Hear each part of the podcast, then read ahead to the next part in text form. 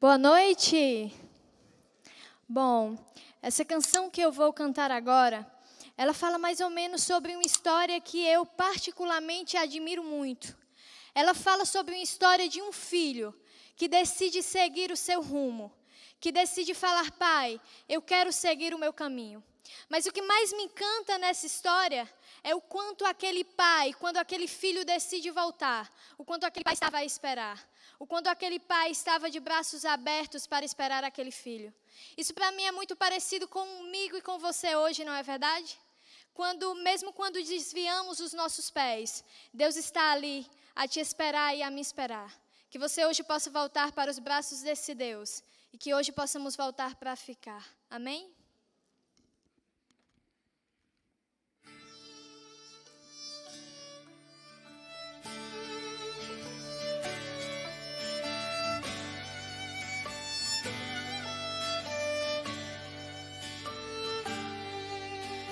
Sei que é rei do futuro, eu não sei,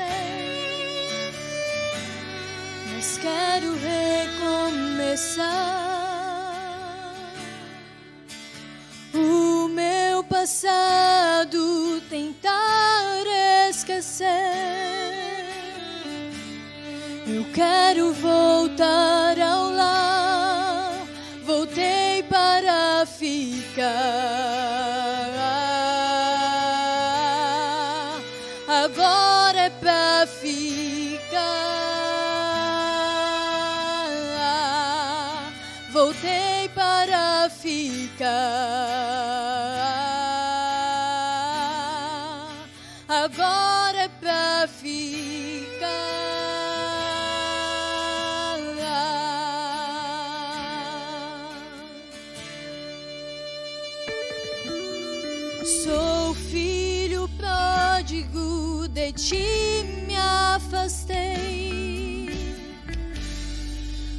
dos teus braços de amor. Porque eu prometo se não consigo cumprir aquilo que a mim confiou, voltei para ficar.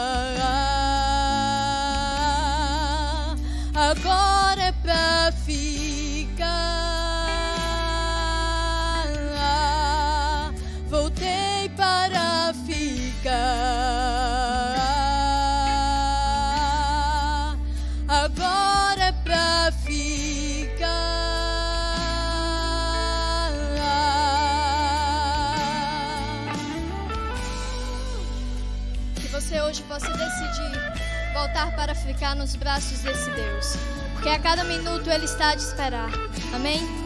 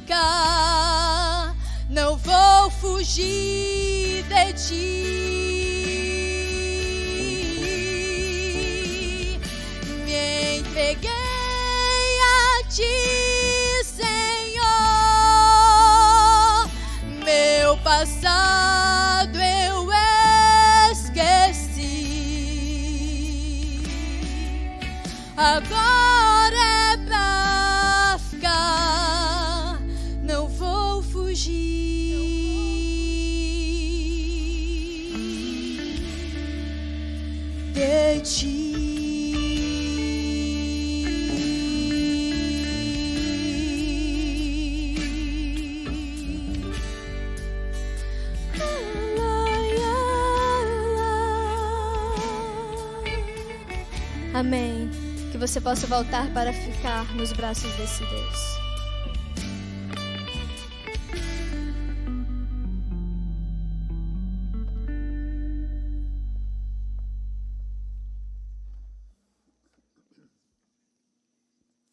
Graça e paz da parte do nosso amado Jesus para cada coração aqui presente, amém? Feliz por estar aqui com vocês. É, eu estava pensando no que falar hoje, me lembrei de uma experiência de Tomás de Aquino, padre filósofo, que foi convidado por, pelo Papa Inocêncio para visitar o Vaticano, e ele foi. Chegando lá, o Papa lhe mostrou toda a riqueza, todo o poderio do Vaticano. Mostrou a Capela Sistina pintada a ouro, toda a prataria, todo o ouro nos pratos.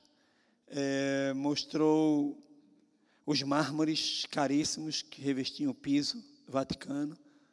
Mostrou também os baús cheios de pedras preciosas, diamantes, ouro, porque a igreja naquela época financiava né, muitas das navegações marítimas. E ao final dessa grande demonstração de finanças, de poder financeiro, né, é, o Papa disse para Tomás: Estás vendo, Tomás? A igreja não precisa mais dizer que não tem ouro e nem prata. E aí Tomás lhe disse: É, Vossa Santidade tem razão. A igreja não precisa mais dizer que não tem ouro nem prata, mas também não pode mais dizer levanta-te e anda, referindo-se ao episódio da Porta Formosa, quando Pedro olhou para aquele paralítico e lhe disse: Eu não tenho ouro nem prata, mas o que eu tenho te dou, levanta-te e anda. E, imediatamente, aquele homem foi agraciado pelo milagre divino. De fato, precisamos hoje de uma igreja com mais poder. Temos uma igreja que tem muitos recursos financeiros, temos muitas casas publicadoras no mundo inteiro, temos é, assistência social, temos é, escolas, igrejas lindas, suntuosas, essa aqui é uma delas, uma igreja maravilhosa, e vai ficar melhor ainda, né? Mas falta-nos o poder.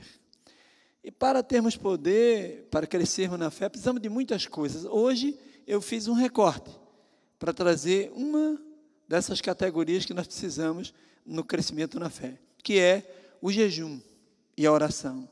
O jejum com propósito. O jejum com propósito. Vamos dar uma olhada nesse material. É... Ah, está. Existem coisas que deveríamos desejar mais do que comida. Precisamos sentir fome e sede de quem? De Deus fome e sede de Deus. Precisamos de uma outra comida. E quando jejuamos, nós nos abstemos da comida material, mas o jejum é para a fartura de alimento espiritual. Estamos jejuando por conta da coisa física, mas ali mesmo somos agraciados por um banquete espiritual que é o jejum. E jejum com propósito. É aquele jejum que eu determino no meu coração o que quero e coloco para Deus o meu sonho no coração de Deus. E espero, né? É, e ali está o texto que diz: Não só de pão viverá o homem, bem-aventurado em fome e sede de justiça. Então, o jejum com propósito visa é, termos um, uma determinação no nosso coração e vivê-la em, em momentos de alimentação da alma. É um banquete espiritual, embora não tenhamos o alimento físico naquele momento. Né? Mateus 6, 1 a 18, você vai encontrar. É, tu, porém, quando jejuares, unge a cabeça e lava o rosto com o fim de não parecer aos homens que jejuais, e sim ao teu pai. Em secreto, teu pai, que vê em secreto, te recompensará. Então, essa coisa de muitas vezes gente está jejuando e as pessoas percebem. Eu geralmente não gosto de jejuar no sábado, que é um dia alegre, é um dia que a gente almoça na casa de alguém, é um dia que às vezes faz junta panela na igreja. Não acho muito interessante, na minha experiência, é, jejuar no sábado. Né? Prefiro jejuar no outro dia, é, onde eu me concentro mais e, e coloco o meu coração mais à vontade para o meu Deus. Na minha prática e da minha esposa, nós começamos há algum tempo com o jejum com propósito. É, começamos com 21 dias de jejum. Eram sete dias de água, sete dias de suco e sete dias de fruta. ok? E passamos muito tempo é, no jejum intermitente, né? De 21 dias. Depois passamos para nove dias. Aí eram três de água, três de suco, três de frutas. Depois de algum tempo, usamos uma outra metodologia, o jejum com três dias. Primeiro de água, o segundo suco e o terceiro frutas. Já estou casado com Rosinha há 42 anos, então é muito tempo, né? Por isso que houve essa variação toda. E agora, agora não, já há algum tempo, mais recentemente, estamos jejuando todas as quintas-feiras. Aí é o dia inteiro só na água mesmo. Ou outro líquido, chá, alguma coisa assim. Você não imagina quantas bênçãos nós alcançamos com esses jejuns. No começo a gente não, não tinha muito essa noção de jejuar com propósito, era jejum pelo jejum. Mas depois começando a estudar entendemos que, na verdade, é, é muito mais profícuo, muito mais eficaz e com muito mais sentido quando a gente determina o que a gente está esperando de Deus. E a gente vai ver isso aqui em muitos casos na Bíblia. É o que a gente chama de jejum com propósito, tá? Começamos com Jesus, ó. Se decidimos separar os primeiros dias do ano para jejuar, nós estabelecemos o rumo de todo o resto que virá em seguida. Ou no semestre, vocês agora estão começando o semestre. Então podem ter um jejum com esse propósito, focado na sua aprovação, focado na necessidade de chegar a recurso para que você possa conseguir. Então é preciso jejuar. E jejuar com propósito, para ir na comportagem no futuro, no próximo semestre, e determinar o que você quer alcançar. Geralmente, quando eu ia para a minha comportagem, eu determinava para Deus o que é que eu queria alcançar. E Ele nunca deixou de me dar. Quando eu estava no distrito, eram as almas. Então, eu costumava fazer no meu distrito jejuns de três dias, toda a congregação jejuando conosco. E nunca Deus deixou de dar o número de almas que a associação determinava para a gente. Sempre passamos disso. Então, jejum com propósito, define o propósito. E aqui está o caso de Jesus, né? Foram 40 dias e 40 noites jejuando. E o propósito é que ele chegasse lá na cruz, no final, fazendo a vontade de Deus, porque ele mesmo sentiu momentos de, de, de angústia, de incerteza, chorou, se angustiou, perguntou a Deus se podia ser mudado, mas segurou e foi firme e aguentou e foi até o fim. Foram 40 dias e 40 noites. E todos nós sabemos a vitória que ele teve. Foi morto, né? sofreu muito, mas ressuscitou. Está vivo, intercedendo por nós, ainda hoje no santuário. Quem crê, diga amém. É fato, não é isso? Vamos para frente. Quando Deus coloca em você um sonho, que só Ele pode tornar esse sonho possível, aí você precisa jejuar e orar. De que maneira? Com fé. Ainda que essa fé seja pequena, porque Laodicea, essa igreja dos tempos atuais, é uma igreja débil, fraca. Se tiver fé, porque Jesus disse uma vez, quando vier o filho do homem por acaso, achará fé na terra. Se tiver, é fraca. É pequenininha. Pode ter algumas exceções, mas no geralzão, é uma igreja de pequena fé. Tanto que ele aconselha, é, dentre os três conselhos, para levantar a igreja, para sair da mornidão, para aquecer, é que seja comprado ouro provado no fogo, que é a perspectiva da fé. Então, eu quero animar um pouco vocês, mesmo aqueles que julgam que têm uma fé, uma fé pequena, que mesmo que essa fé seja pequena, você pode jejuar com propósito e a bênção vem. Quem crê, diga amém. E aí eu coloquei aquele texto ali, que é o texto que retrata a experiência de Pedro, que foi bem marcante. Jesus jejuou e orou um bom tempo lá no monte, e quando desceu, eles estavam para naufragar. E aí, aquela aquela agitação, aquele medo, confundindo Jesus com um fantasma, enfim. Jesus disse: Não temas, sou eu. E aí Pedro disse: Se és tu mesmo, manda que eu vá ter contigo. E ainda exigiu que era sobre as águas. E Pedro andou sobre as águas. Tudo bem, ele afundou. E quando ele afundou, recebeu uma bronca pesada de Jesus. Jesus disse: Homem por que tu duvidaste? Homem de pequena? Homem de pequena? De pequena fé. Dedução. Pedro era um homem de pequena fé, mas aquela pequena fé de Pedro o fez andar sobre as águas. Então, eu não estou querendo aqui exigir que, não, mesmo que sua fé seja pequena, avance, creia, peça, jejue, ore, e jejue com propósito. Senhor, o meu sonho é esse aqui, coloca para Ele. Acredita nele. Que Ele, segundo a sua vontade, poderá atender ao seu pedido, ao seu jejum com propósito. Então, ainda que sua fé seja pequena, você pode conseguir grandes coisas. Com a fé pequena de Pedro, ele andou sobre as águas. Nenhum homem na terra viveu essa experiência, mas Pedro viveu com a sua pequena fé. Você também pode viver. Vamos adiante. O jejum traz à superfície qualquer área da nossa vida que esteja comprometida pelo pecado e nos deixa mais conscientes da necessidade de arrependimento. Esse texto mostra o salmista Davi dizendo: Eu estou eu estou já enfraquecido de tanto jejuar. Os meus joelhos já não aguentam mais permanecer de pé.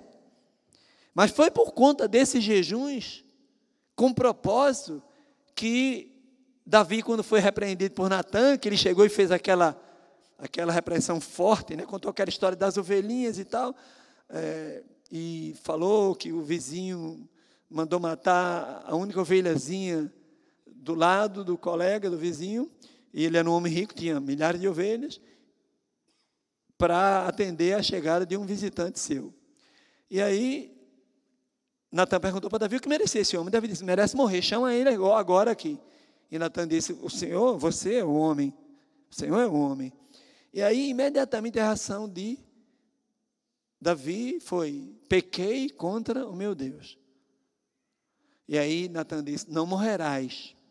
Dando a impressão que ele morreria, provavelmente, se não se arrependesse. Mas ele demonstrou arrependimento, humildade diante de Deus. Só que ele tinha se preparado antes. Quantas coisas ele disse em meio ao seu jejum com propósito, né? Senhor, vê se há em mim algum mal. Coloquei a tua lei no meu coração para não pecar contra ti. Então, o salmista Davi se preparava com o seu jejum com propósito. E na hora do sufoco, ele se saiu bem, se demonstrou humilde e resistiu. E era hábito dele jejuar, é isso que ele diz aí. De tanto jejuar, os meus pés, os meus joelhos já estão vacilando. Tá?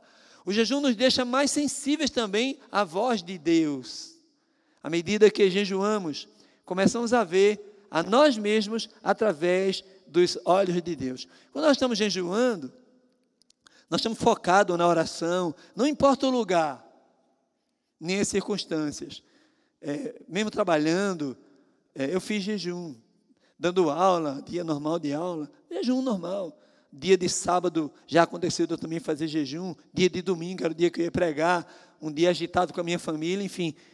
É, você não precisa ficar parado sem fazer nada, porque é uma condição mental, espiritual com Deus. Ok? E na medida do possível, quando puder, reservar mais tempo para cantar, para louvar, para se alegrar, para ler a palavra, para estudar a Bíblia aí seu jejum vai ficar mais forte. E essa perspectiva de estar se alimentando no jejum, mas de justiça, fome e sede de justiça, não de alimento físico, isso vai lhe dar uma condição melhor de se aperceber, e vai lhe dar uma condição melhor de ouvir a voz de Deus. Eu não sei se vocês lembram, mas teve um pastor aqui, que eu não me lembro, não lembro o nome dele, pastor Fernando Iglesias, na última semana da oração que fez aqui ele propôs para todos nós um jejum tecnológico. Não sei se vocês se lembram disso. Sei quem estava aqui nessa época. Que foi zerar tudo, não, não acessar Zap, não acessar é, Facebook, não ligar a televisão, nem na Novo Tempo. Mas foi muito interessante. Foi uma semana assim. Quem topou ah, o propósito dele, entendeu? E o propósito era nos aproximar mais de Deus, nos tornar pessoas mais sensíveis à voz de Deus. Era essa a intenção do pastor Fernando Iglesias. E foi uma experiência marcante. Eu não sei quantos, mas uma boa quantidade de gente aqui na igreja fez. Eu fiz com a minha esposa em casa, foi muito interessante. Esse silêncio do jejum para dar lugar à voz de Deus. Ok? E aí, ouvindo a voz de Deus, nós nos apercebemos como nós somos.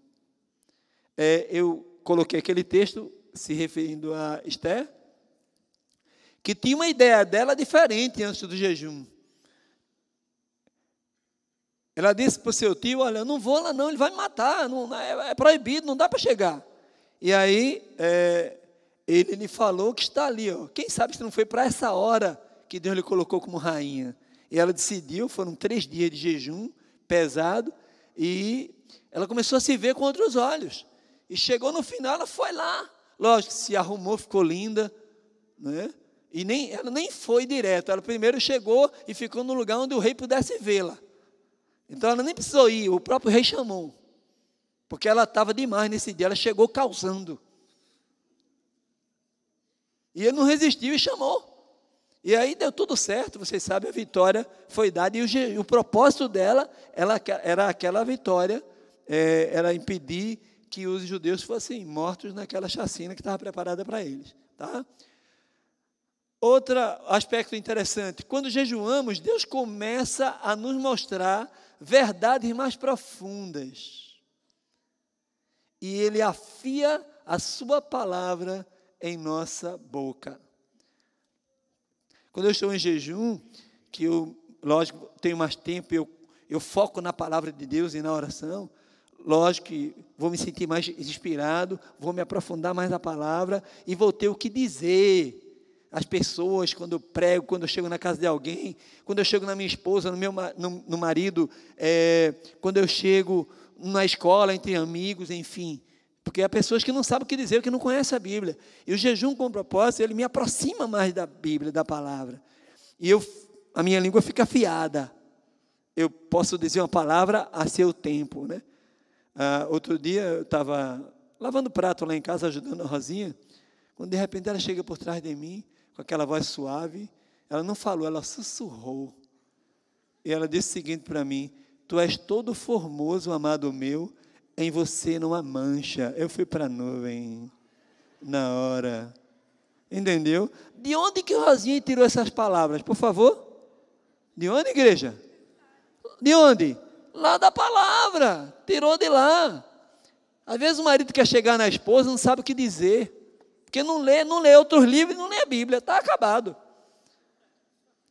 Então, quando eu começo a jejuar e eu foco na Bíblia, eu aprendo muito mais. E eu tenho que dizer eu ah, recentemente encontrei um texto de um marido falando para a esposa, na Bíblia, dizendo o seguinte: Quão, como são lindos os teus pés nas sandálias. A tua cintura é trabalhada como se fosse pela mão de um artista. O teu umbigo é como uma taça redonda, onde não falta bebida. Ai, ai, ai. Você não se enrola, você encontra na palavra. Outro texto que eu encontrei dela agora para o marido, dizendo assim: é, Tu macieira plantada no meio de um pomar, és o mais lindo entre dez mil. Tuas pernas são como colunas de mármore, tuas mãos como cilindro de ouro. Com a tua, com a tua mão esquerda me abraça, com a tua direita me toca. Ai, ai, ai.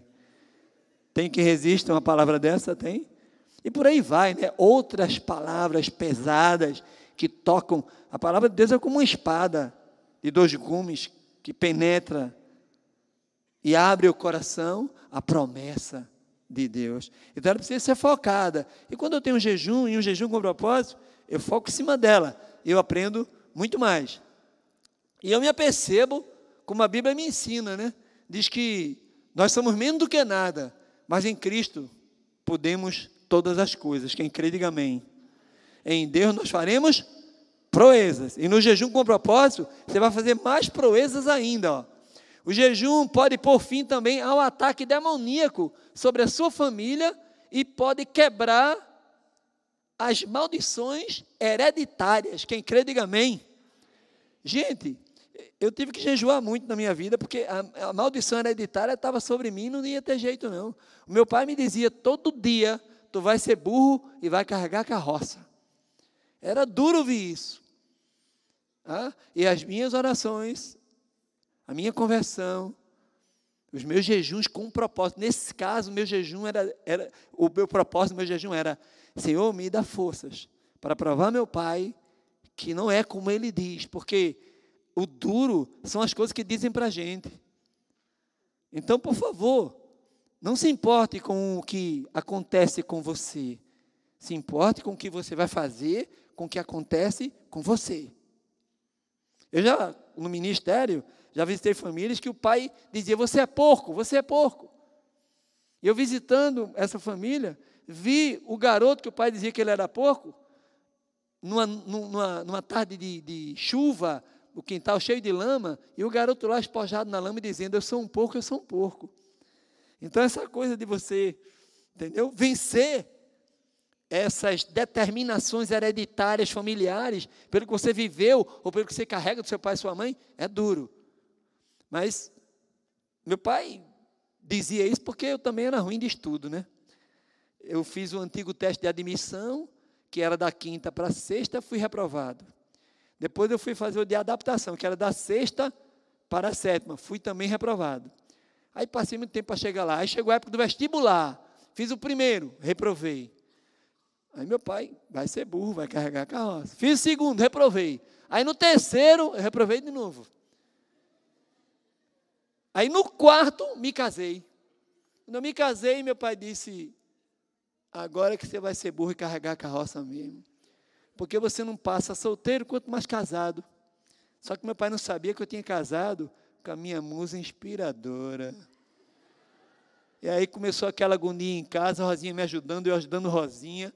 Fizemos o primeiro vestibular, que o meu foi o quarto. Rosinha passou eu também passei. Diga amém. Tinha um jejum com propósito ali.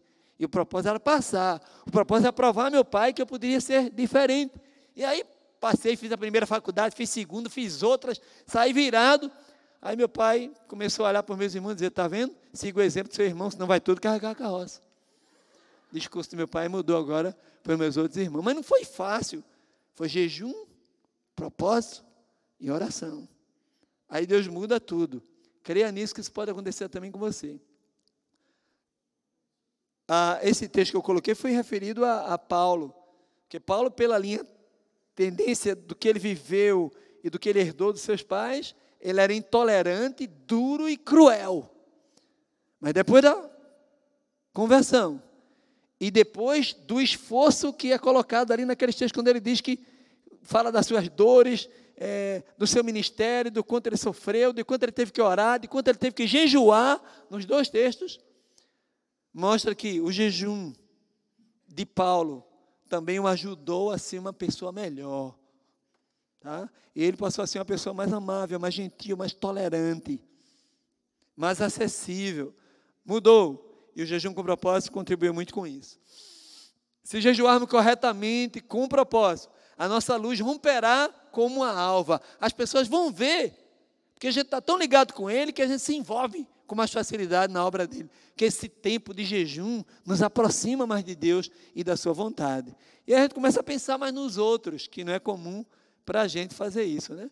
É, a nossa justiça vai adiante de nós e a glória do Senhor vai ser a nossa retaguarda. Está ali escrito ó, no, no Isaías. Eu coloquei a foto dessa senhora, alguém conhece?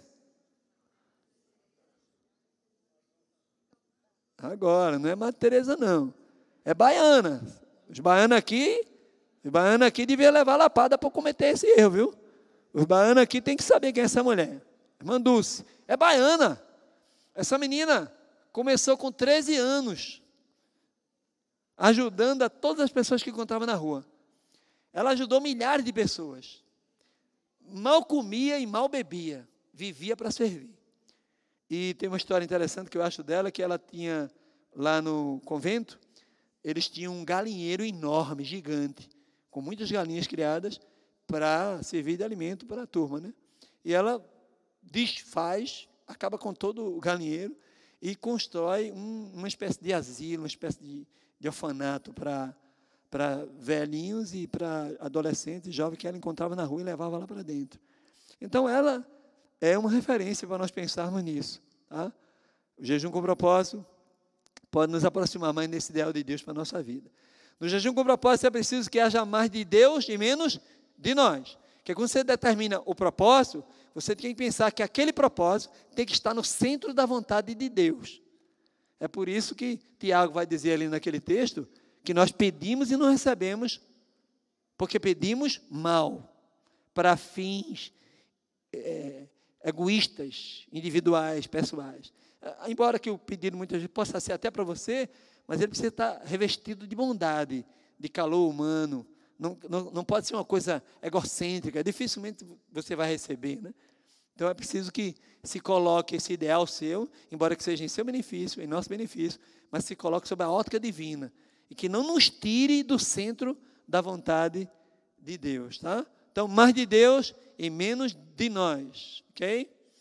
Agora, é, imagine tudo isso que eu estou falando individualmente, agora imagine coletivamente, tá? Todos os professores aqui, numa perspectiva qualquer, não sei, em um jejum com propósito, um jejum duradouro, né? Imagine todos os alunos dessa escola pensando no único propósito e jejuando por esse propósito. Pense em todos os irmãos da igreja, além dos alunos, com um propósito em mente, todos focados. Não, não, não exatamente nesse jejum que às vezes vem da união ou da divisão, mas uma coisa que nasceu da gente, que nasceu no coração da gente. Uma coisa que emerge do íntimo de cada um. É pesado. E aqueles textos que eu coloquei ali, ó, são todos de jejuns coletivos. Ó. Esdras reuniu toda a nação para voltar para Jerusalém e pediu a Deus, depois de um jejum duradouro, que Deus lhe desse uma boa viagem, porque ele, ele passaria por lugares perigosos. E chegaram sãos e salvos em Jerusalém para começar a reconstruir o templo, os muros da cidade e tudo mais. Ali está também a, a, o, o, evento de Esté, foi a nação inteira que o, o jejum foi proclamado para todos os israelitas, né? Aqui está segundo Crônicas, que conta a luta de Josafá contra os Moabitas e Amonitas. Eram milhares de, de, de guerreiros. A, a, derrota era certa. É, era certa. Mas ele conclamou um grande jejum, a nação toda entrou no propósito, e o propósito era vencer aquela batalha. E eles venceram. Diga amém? Coisa linda, não é? Ali vem Joel também, falando agora dos últimos dias, da necessidade de, como povo de Deus, jejuarmos com propósito, e o propósito é consagração, é proximidade de Deus, é preparação para a sua volta. Tá? E aqui Jonas, coloquei aqui a propósito, porque aqui não era crente, era a turma dos assírios, a turma que furava o olho do inimigo, que dormia em, em camas de prego.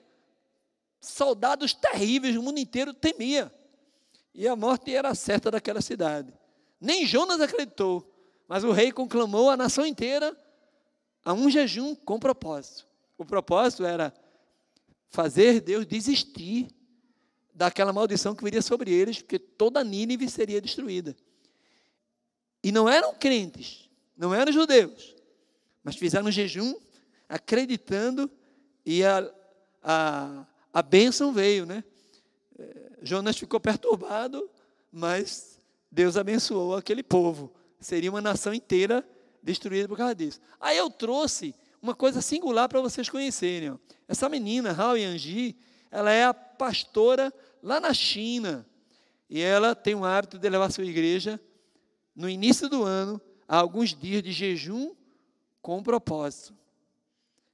Que é aquele que eu falei no começo. Você começa o ano já no jejum e na oração e isso vai determinar o caminho a vitória que você vai ter naquele ano, ou naquele semestre, ou naquele bimestre, no tempo que você determinar com Deus, tá? É, essa irmã, ela é a pastora da maior igreja adventista no mundo hoje. São sete mil membros. Ela foi colocada no lugar de um homem, porque na China há muita interferência do governo na igreja. E eles tiraram o homem, porque a igreja estava crescendo muito, e colocaram uma mulher. Porque, sabe, algumas nações não valorizam as mulheres. Colocaram por quê? Bota uma mulher aqui, o negócio vai ficar devagar, quase parando. Pois aí a mulher, com o dom do Espírito Santo, tocou fogo, começou na casa dela, com um pequeno grupo. E hoje era líder da maior igreja adventista do mundo. Hal e Angie. O pastor Paulsen, quando era presidente da Conferência Geral, foi visitá-la, quando soube das notícias. Né? Chegando lá, ele escreveu, eu tenho esse texto em casa.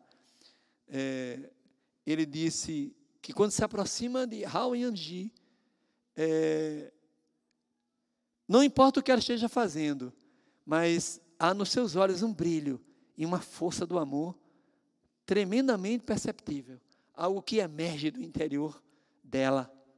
Lindo isso, né? E o outro caso, não é da nossa igreja, mas vale a pena também citar, é esse cidadão aí, ó. Yang Shu. Esse já é o pastor da maior igreja do mundo, lá na Coreia do Sul. 750 mil membros.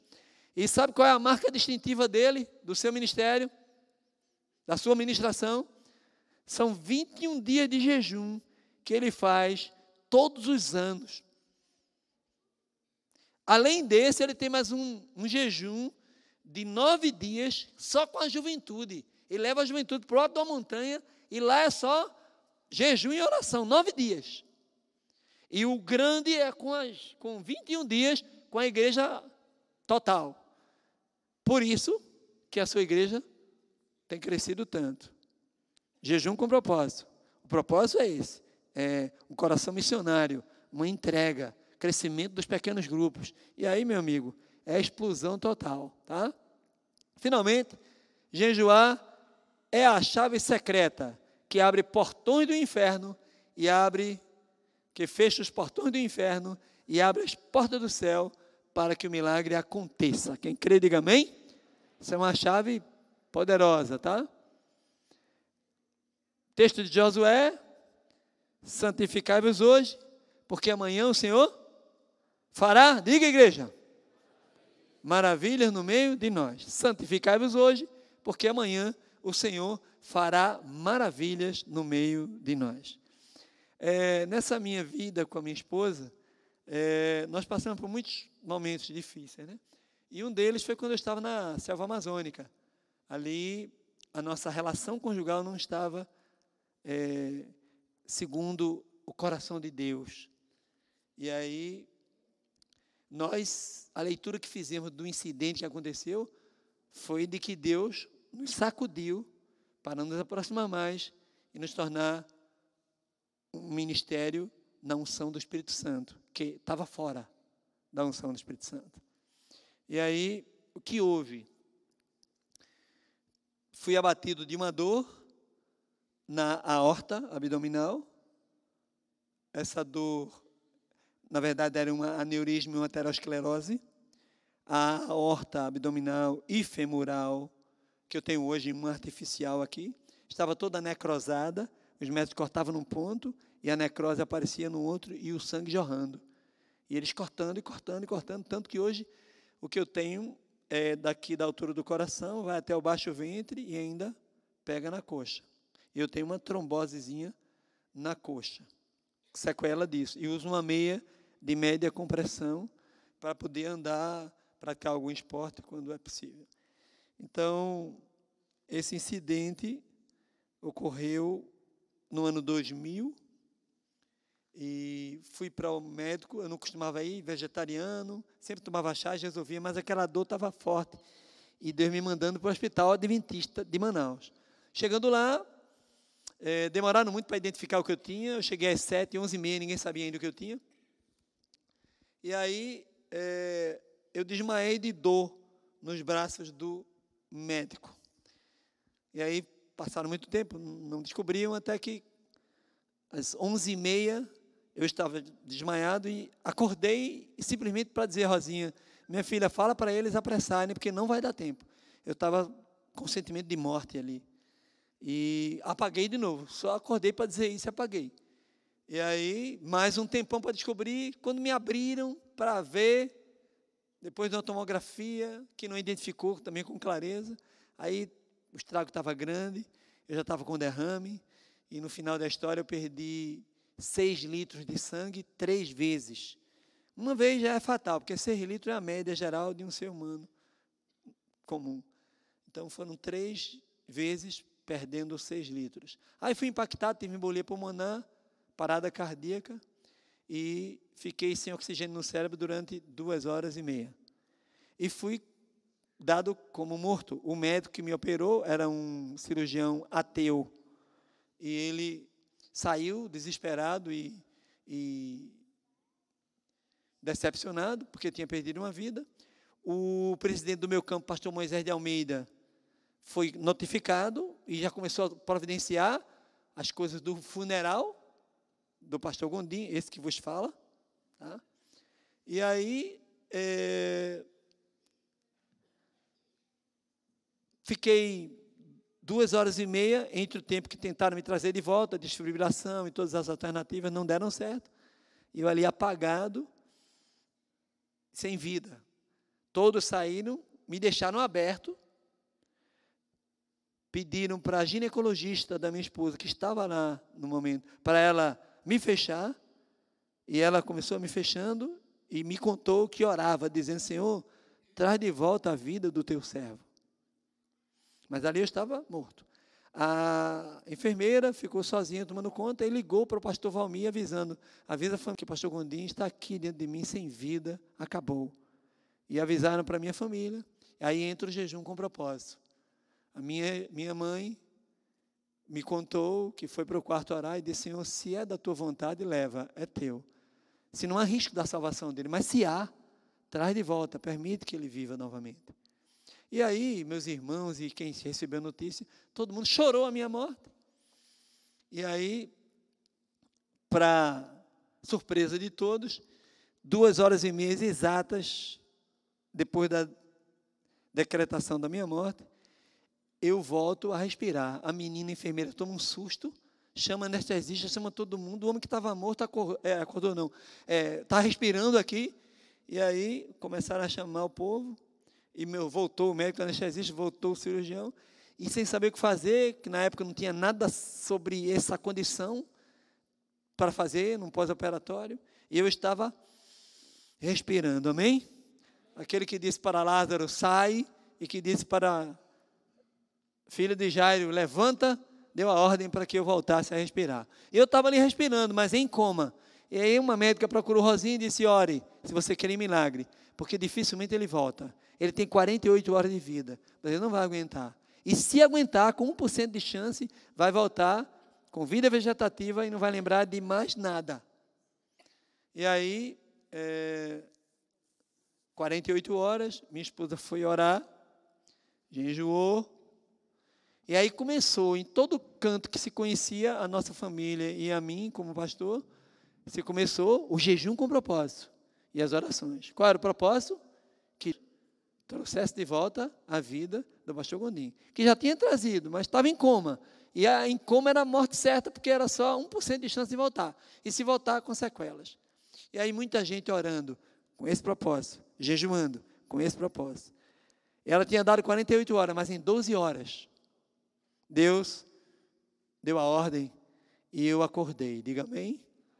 Quando eu acordei, todo mundo espantado, começaram a me perguntar quem eu era, onde eu trabalhava, porque era para esquecer de tudo, não era para lembrar de nada. E vida vegetativa. Eu estou aqui em pé inteiro, diga amém. Eu não pude mais exercer o mesmo ministério que estava, nem ter a mesma relação que tinha com a minha esposa. Eu tinha que entrar na unção do Espírito Santo recebê-la da parte de Deus e viver uma vida diferenciada. Por isso que permanecemos em jejum, agora todas as quintas. E eu convido vocês a jejuar individualmente e coletivamente. E convido, você agora a pensar comigo, enquanto a Rosinha vai cantar essa música. Pense no seu momento sozinho com Deus, nesse silêncio, na sua quietude, entregando-se a Ele e permitindo que Ele faça a obra na sua vida, em seu coração. Amém? E aí vamos fazer uma oração final. Como é bom estar aqui. Em repouso está meu ser. Os meus olhos se abrem para ver meu Senhor Como é bom senti-lo aqui. Oh, quão puro e santo é, como é grande o seu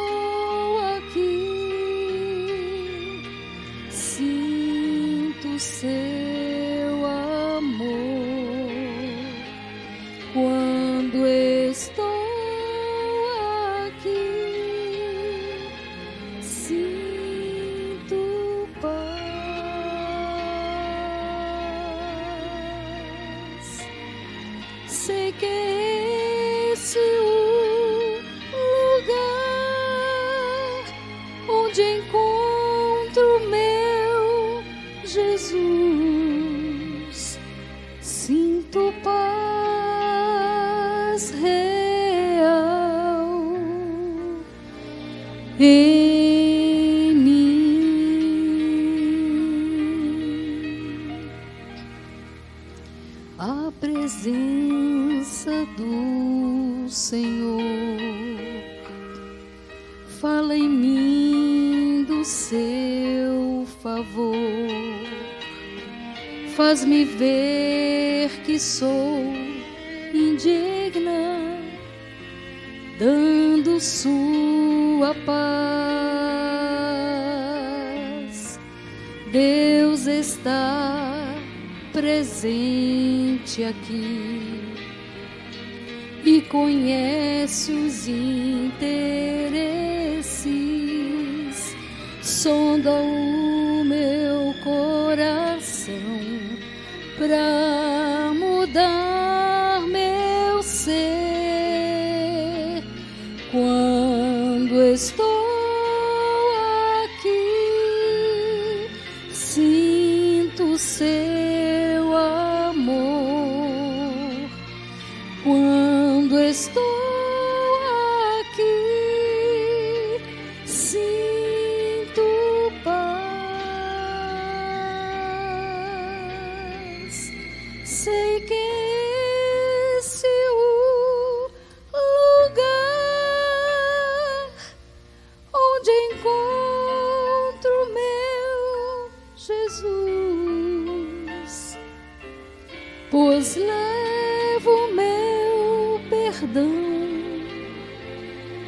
dou a Cristo coração,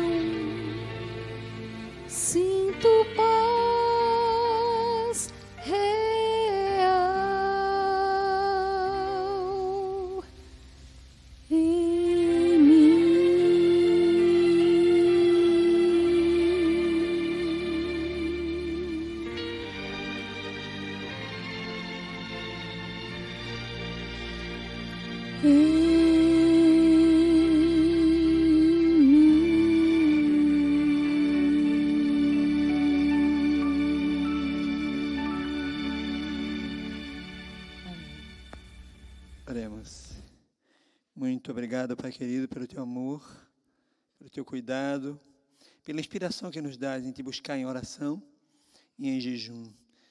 Inspira-nos cada dia mais para que o façamos com propósito, que coloquemos no centro da tua vontade, para que o que é do teu agrado ocorra em nossas vidas. Eleva-nos a uma atmosfera santa e pura, onde as ricas correntes do teu amor possam fluir por nossa alma.